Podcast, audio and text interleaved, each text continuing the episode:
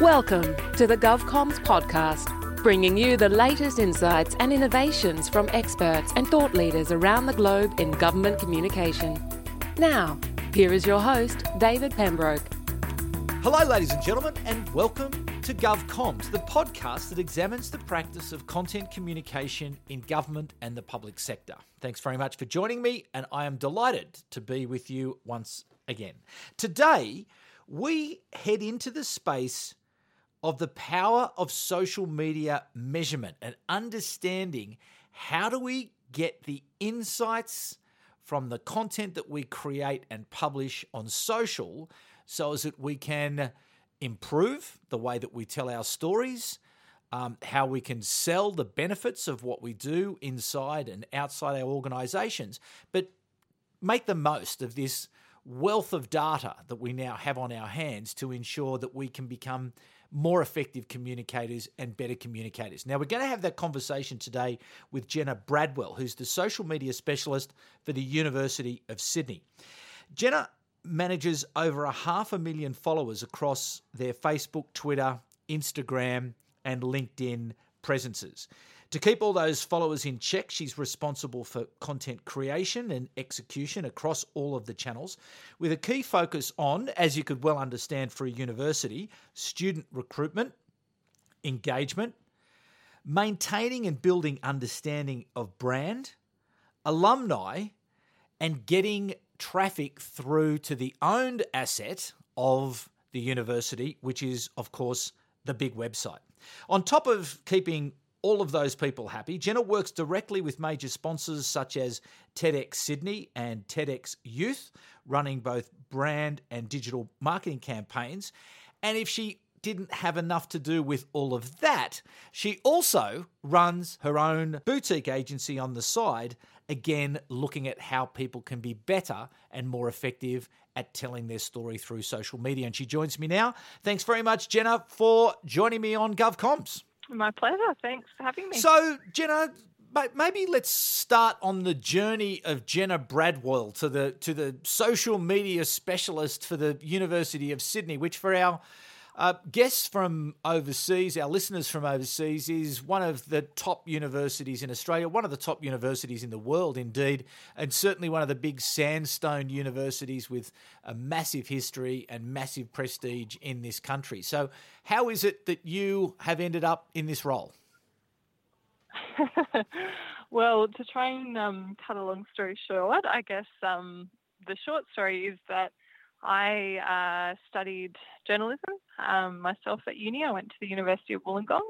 Um, and also, I did a double degree, so journalism and marketing and communications. Uh, from there, I did a couple of internships, and one was um, I did an internship at a local newspaper, and also one uh, which I, I was very lucky to be a part of at Rolling Stone in Sydney. Um, so from there, I got a good kind of uh, reference from the editor of that magazine. And when the University of Wollongong was looking to employ a new media officer, they um, went and asked my, my, kind of journalism tutors who they would recommend. And I was very lucky that they recommended me. So um, I worked at the media office at the University of Wollongong for two years while I finished my degree. Um, and then when I finished, I kind of wanted to move up to Sydney. So I, I took um, another job doing media and PR uh, somewhere in the CBD. And from there, just missed the university environment and the kind of variations of the job. So I applied for many different jobs at the University of Sydney because that was kind of my aspirational dream uni to work for. And after about four goes, they finally gave me one, um, which was at, in the university's um, student recruitment and marketing team, um, where I produced different kind of brochures and prospectuses, um, and spent four years in that team. And uh, during that time, I was kind of slowly given more social media um, tasks to do and social media platforms to work on. And of course, during that time, social media kind of really took off as a serious marketing tool that companies were on. Um, so I slowly began more and more um, to get an interest into social media, and then two years ago, the university uh, established the official role of social media specialist, and um, I took on that role. So since then, I've been uh, on Facebook, Instagram, Twitter, LinkedIn, Snapchat, all day, every day, and have a look back. and how many of their are you? Are you like? A, a, do you have a team of people working with you, or is it you're driving the traffic? I imagine, but obviously relying heavily on others to help you to come up with the story ideas and the content and the images and the other assets that you need to to keep those presences vital. Yeah, absolutely. So we um, we don't have a, a official social media team yet um, though it definitely is a kind of uh, area of university marketing teams that is kind of growing really rapidly. Um, so it's just me who gets to do social media all day, every day. Um, but in saying that, I have a really uh, big variety of resources to source from. So all of our faculties have media and marketing teams as well. Um, so we're in a really interesting position because we have the problem of having too much content to share on the university's social media channels rather than not enough. Um, so we meet every Monday and we have a kind of like a magazine pitch meeting basically where all the faculties come with stories um, and they pitch them to me at that meeting and I kind of go through and work out which which align with our social media audiences and which ones we want to share on social that week. So have a lot of people feeding me a lot of um, information and different stories, and it's my job to kind of filter through and work um, work out what's going to suit each of our very different, uh, unique audiences the best.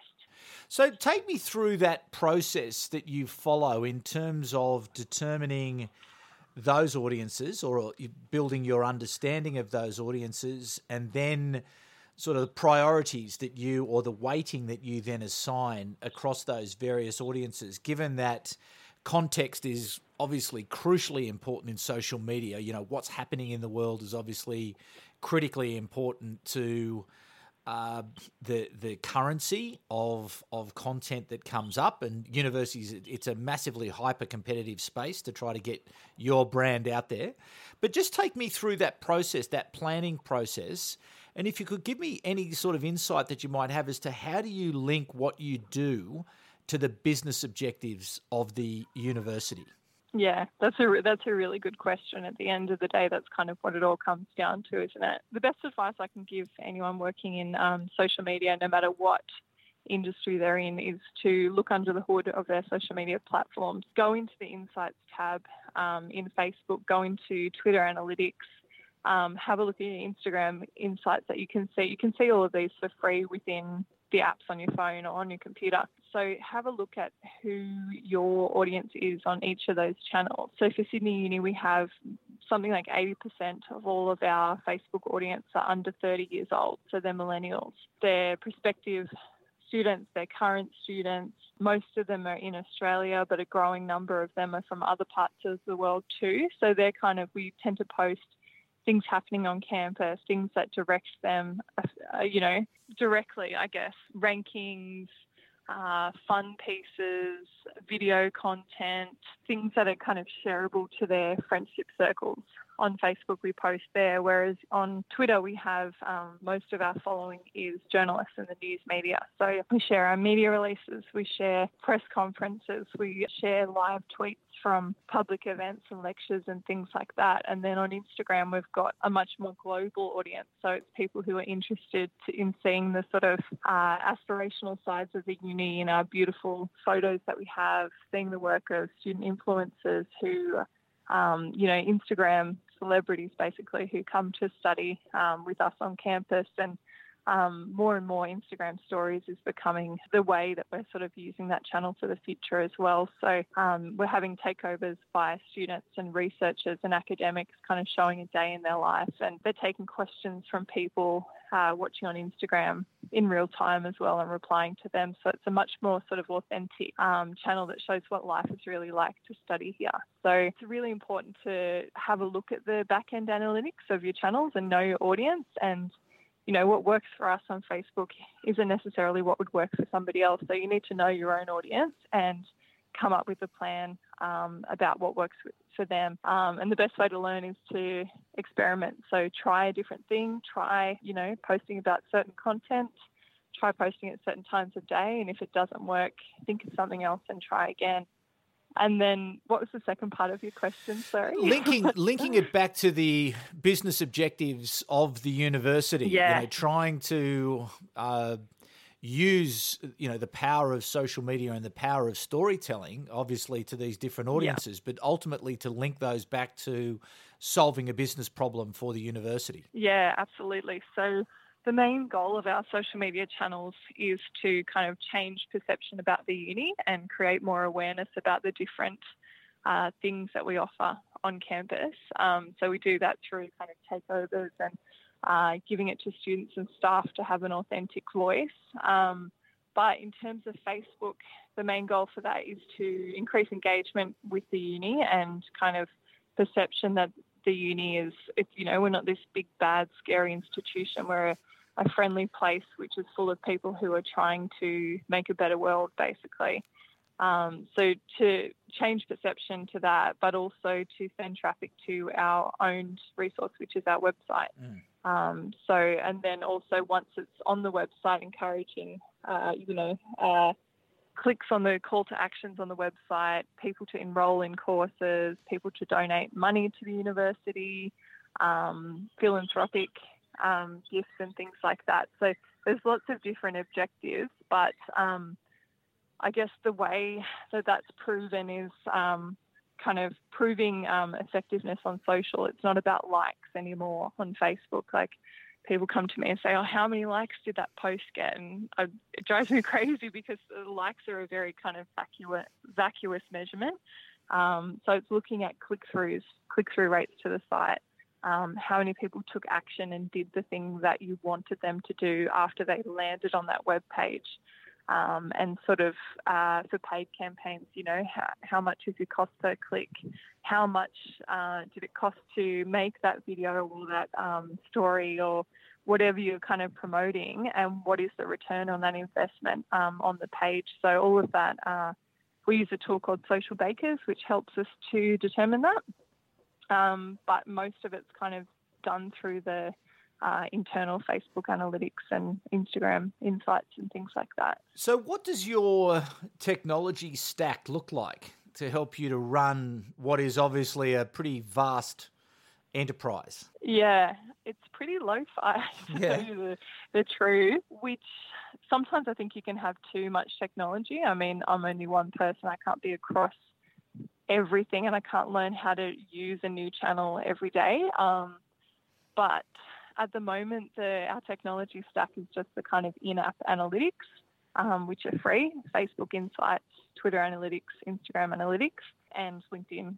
across their analytics too, and Socialbakers, which is a kind of competitor analysis um, software where you can look at um, other pages in the industry and content trends. So things like videos are performing well, you know, in this area of the world, and this is you get kind of inspiration, I guess, from their posts uh, with that software. Mm.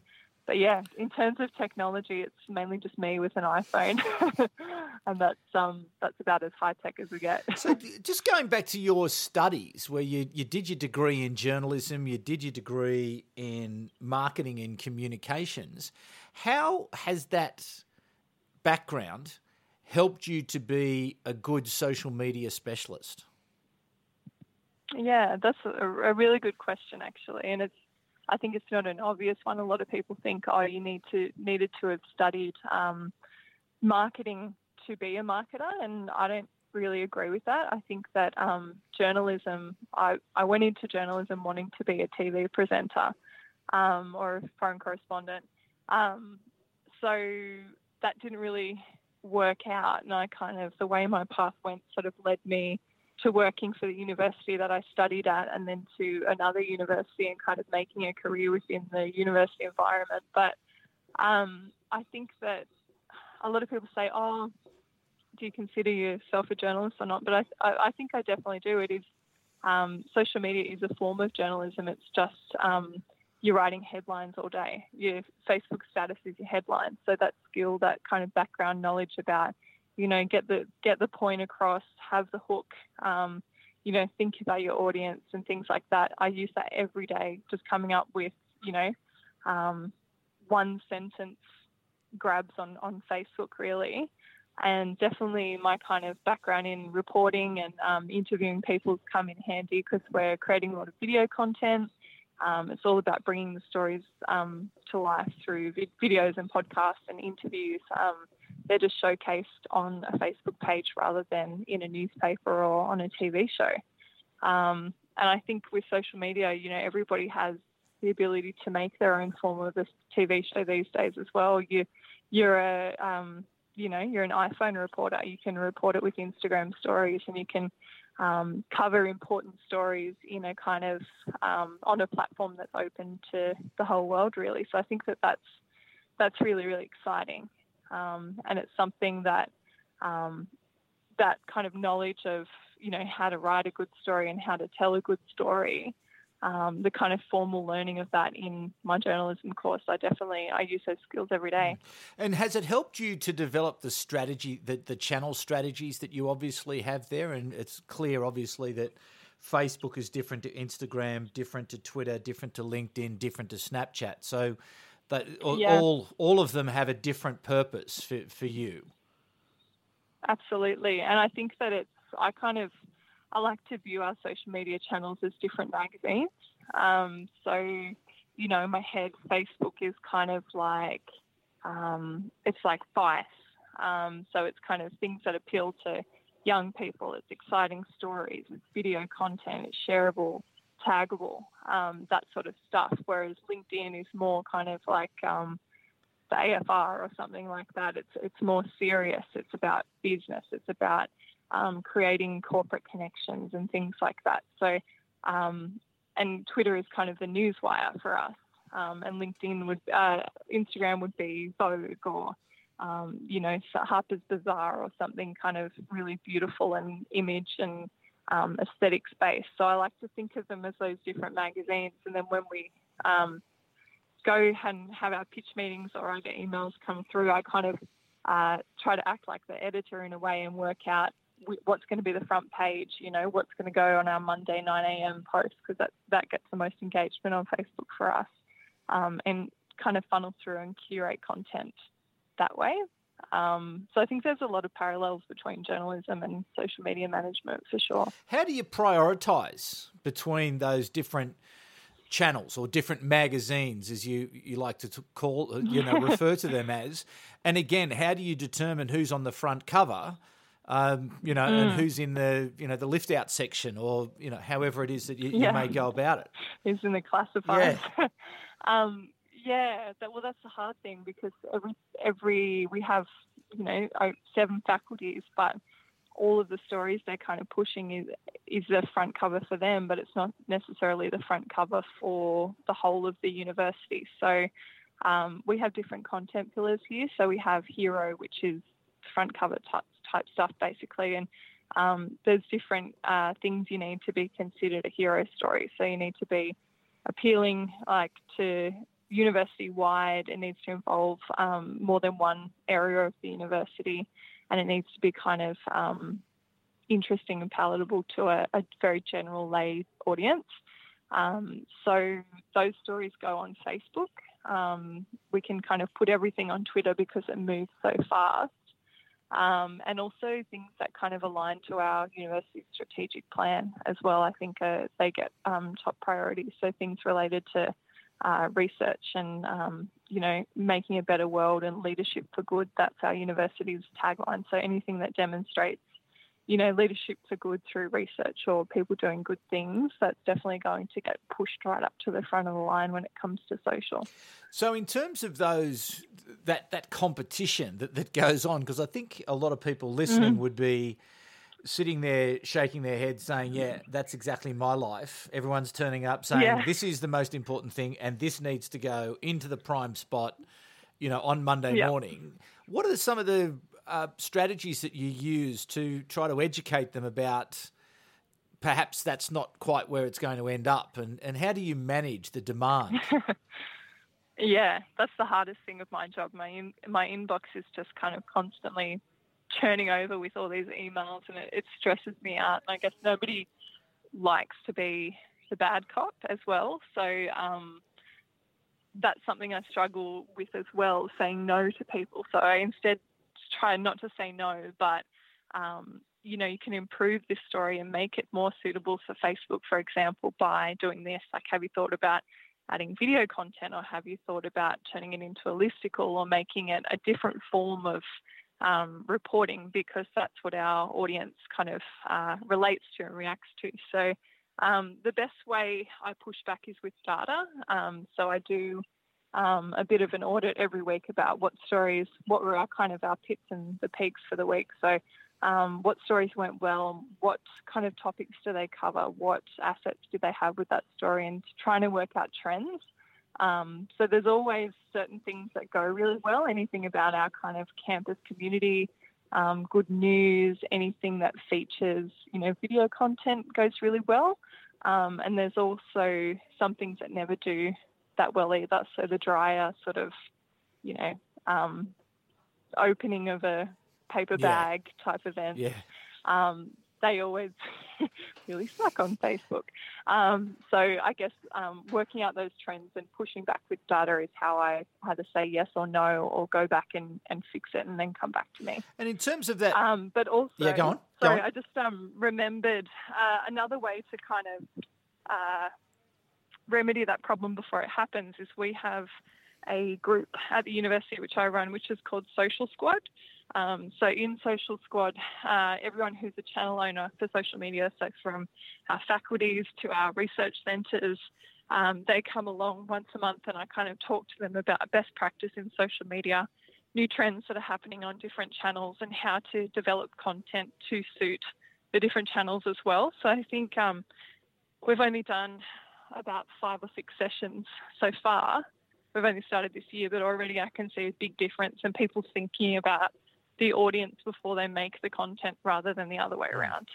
Yeah, I was about to ask you about that, given that you do have this distributed workforce who are looking to contribute and to participate on your platform, and this sense of education and training and, and helping people to understand what works, what doesn't work, uh, where can improvements be made, what are some of the basics. So, in in some of those social squad um, training sessions, what are some of the most uh, uh, obvious questions that you get asked, or the most common questions that you get asked by people who are looking to equip themselves to be more effective? Yeah. Um, how long have we got? so um, we God, there's I always everyone wants to open a social media account. Yeah. Um, so and the answer is no. Gen- do, do, you yeah. do, do you generally close them down? Yeah, well, in an ideal world, I think that we need to be uh, reducing the number of university social accounts rather than uh, multiplying them. Um, but um, you know, there's different really obscure research facilities um, that want to open accounts. There's academics themselves that want to open accounts, and I think there's a lot of people who feel that because there's a new platform like Snapchat, for example, they have to be on it just because it exists. Um, so I guess my advice there is you're better off to do one thing really well than to spread yourself too thin, uh, you know, across multiple different uh, social media platforms and do kind of mediocre at all of them. Um, so I always try to discourage. I have a bit of a checklist that people have to fill out before they open a new social media account. Um, so that's been working pretty well. But it's also kind of, you know, how do I use hashtags? How do I know if a post is engaging or not? Should I? How do I report on the success of a social media campaign? Uh, things like that. How do I prove return on investment, as we discussed before? Um, you know, how long should a, a, video be if it's being shot for Facebook? Um, what do I do if I've got a 20 minute interview with somebody on video and I want to share it on Facebook? Um, how do I work out, you know, the um, average view rates of my videos and where people are dropping out and improve on that? Um, and how do I use Snapchat is a massive one that I get all the time. I just wonder how you sort of hold the whole show together. Like there, it is such a vast enterprise. How do you?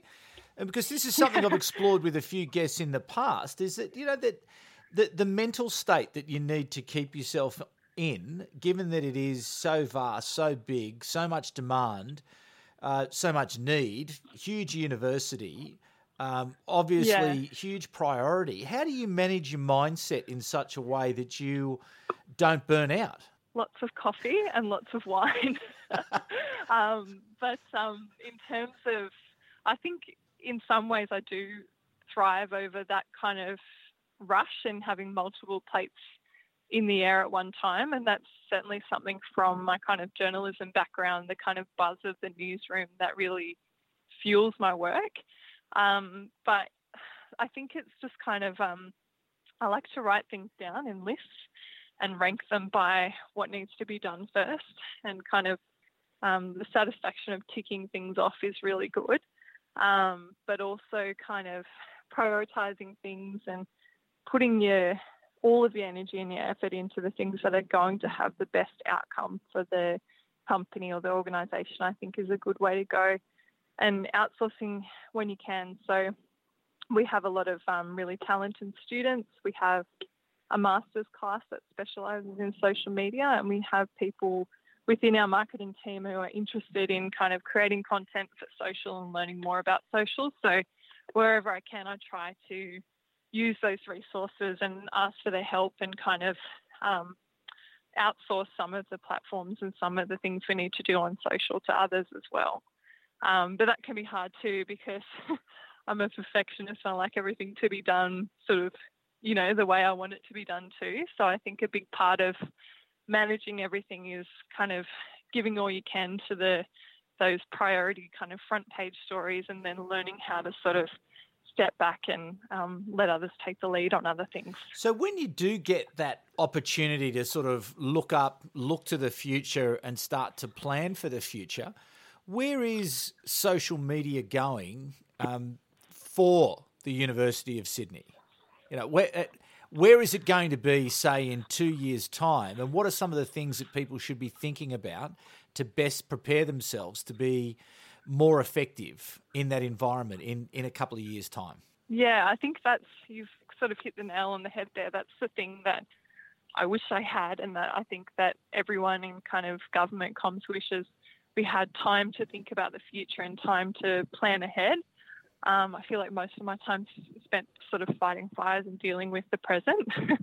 um, so I think it's important to kind of set aside time uh, every two weeks or something and go somewhere quiet and kind of think of where you want to go in the future and to do a bit of strategy work too. Um, but in terms of where I think social media is going for universities and government comms, I think that um, virtual reality is going to be a really big thing in the future. It sort of already is, really. We see a lot of um, brands and uh, museums and things like that doing tours and activations in VR. So I think that uh, using virtual reality to sell the campus experience and demonstrate what it's like to work at a university um, and then sharing that on social media is definitely the way things are going in the future.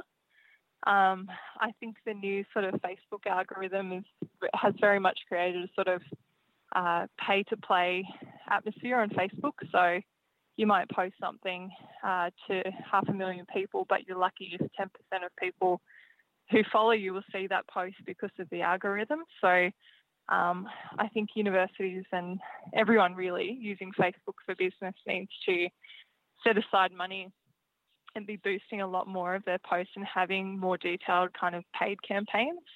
Um, that doesn't necessarily need to be a lot of money, but even if you're putting kind of $20, $50 behind every post, that's just going to spike the algorithm and, and make your, the engagement on your page much better. Um, and I think that unfortunately, because we've just finally sort of um, established a really big following for Sydney Uni on Snapchat, I think that Snapchat's on the way out. um, I think that Instagram stories you know, Instagram stories do everything that Snapchat does. Um, and it's kind of all accessible within the one platform.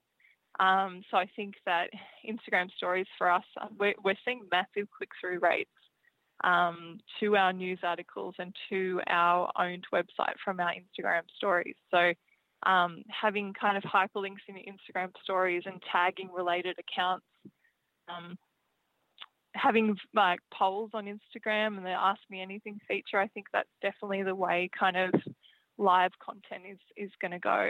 And I think um, definitely uh, video, it already is kind of where social media is at the moment, um, video posts and vlogs and things like that. Um, I think that's just going to get bigger and bigger, um, and more people are going to be shooting videos on their iPhone and um, uploading things in real time rather than having really edited, polished content. Mm. All right, Jenna. Well, thank you so much for giving up some of your day. I, I feel I feel bad for taking half an hour of your day because now you're going to be half an hour behind with that to do list of yours, which you'd need a pole vault to get over, given the you know the scale of the task that you've got. But thank you so much for spending some time with us today and just sharing your wisdom and insights with our audience. And I know there's a lot of stuff that people can take away there today. And again, it's that's the purpose of this podcast is to really learn from others and, and, and listen to what Jenna says today about what she's doing in her world. And I'm sure you'd be the first to say, Jenna, that, you know, this is what you're doing, but, you know, I, I think one of the messages that came through, particularly earlier, is this notion of test and learn and experiment. And yeah. all audiences are different. And going into those insights and really trying to dig into it to find the types of content, the times of day, the topics, those real insights that can help you to build out a plan and then to be methodical about it and try to execute your plan as best as you can. And then to try up to build up this team around you where you get more people participating collaborating building up the skills in others so as that you can come at this massive opportunity but it's not just one person it's a it's a team of people delivering.